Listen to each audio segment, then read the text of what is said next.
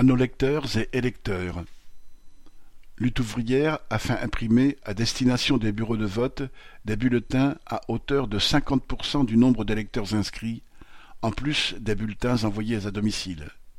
Il y aura, par exemple, 500 bulletins pour un bureau de 1000 électeurs. Cela devrait suffire, à condition que nos bulletins soient bien répartis.